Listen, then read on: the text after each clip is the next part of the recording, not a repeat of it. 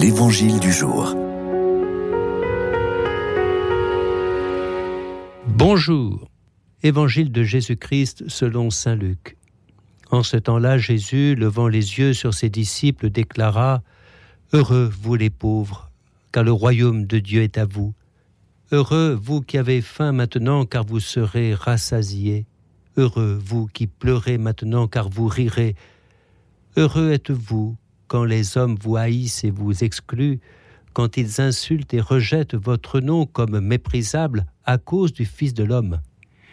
Ce jour-là, réjouissez-vous, tressaillez de joie, car alors votre récompense est grande dans le ciel. C'est ainsi en effet que leur Père traitait les prophètes.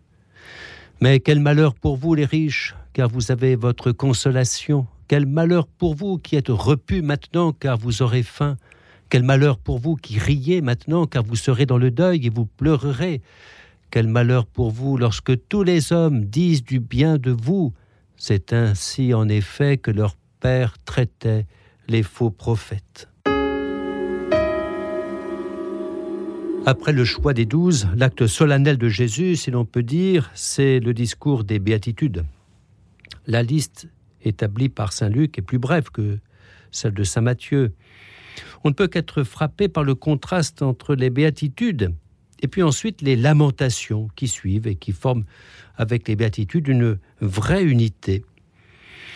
Pour bien comprendre ces béatitudes, je ferai deux remarques. La première, il faut certainement entendre les deux premières béatitudes sur les pauvres et ceux qui ont faim à la lumière de, celles de ceux qui pleurent et sont persécutés, qui sont rejetés à cause du Fils de l'homme.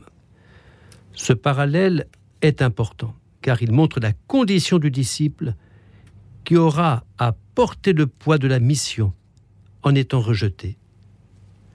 La deuxième remarque concerne ce qu'il faut entendre par pauvre et affamé. Le pauvre est certainement celui qui est démuni, et cela résonne plus fort chez lui que chez Matthieu. La lamentation sur le riche qui jouit de ses biens en étant repu le montre bien. Mais c'est aussi la pauvreté du disciple, qui accepte sa condition précaire de missionnaire. De même, celui qui a faim est apparenté à Jésus confronté aux tentations du désert. Il y a ici assimilation avec Jésus qui a d'abord faim du salut du monde. Vous voyez que mission et configuration à Jésus comme le Sauveur est bien d'actualité dans ces béatitudes. La béatitude adressée à ceux qui pleurent pour corollaire le rire de ceux qui n'accueillent pas la bonne nouvelle. Jésus lui-même pleurera sur Jérusalem. Le chrétien doit donc toujours se demander en quoi il se dépossède de ce qui l'empêche de suivre Jésus vraiment, ce qui entrave sa joie de répondre à l'appel de Jésus.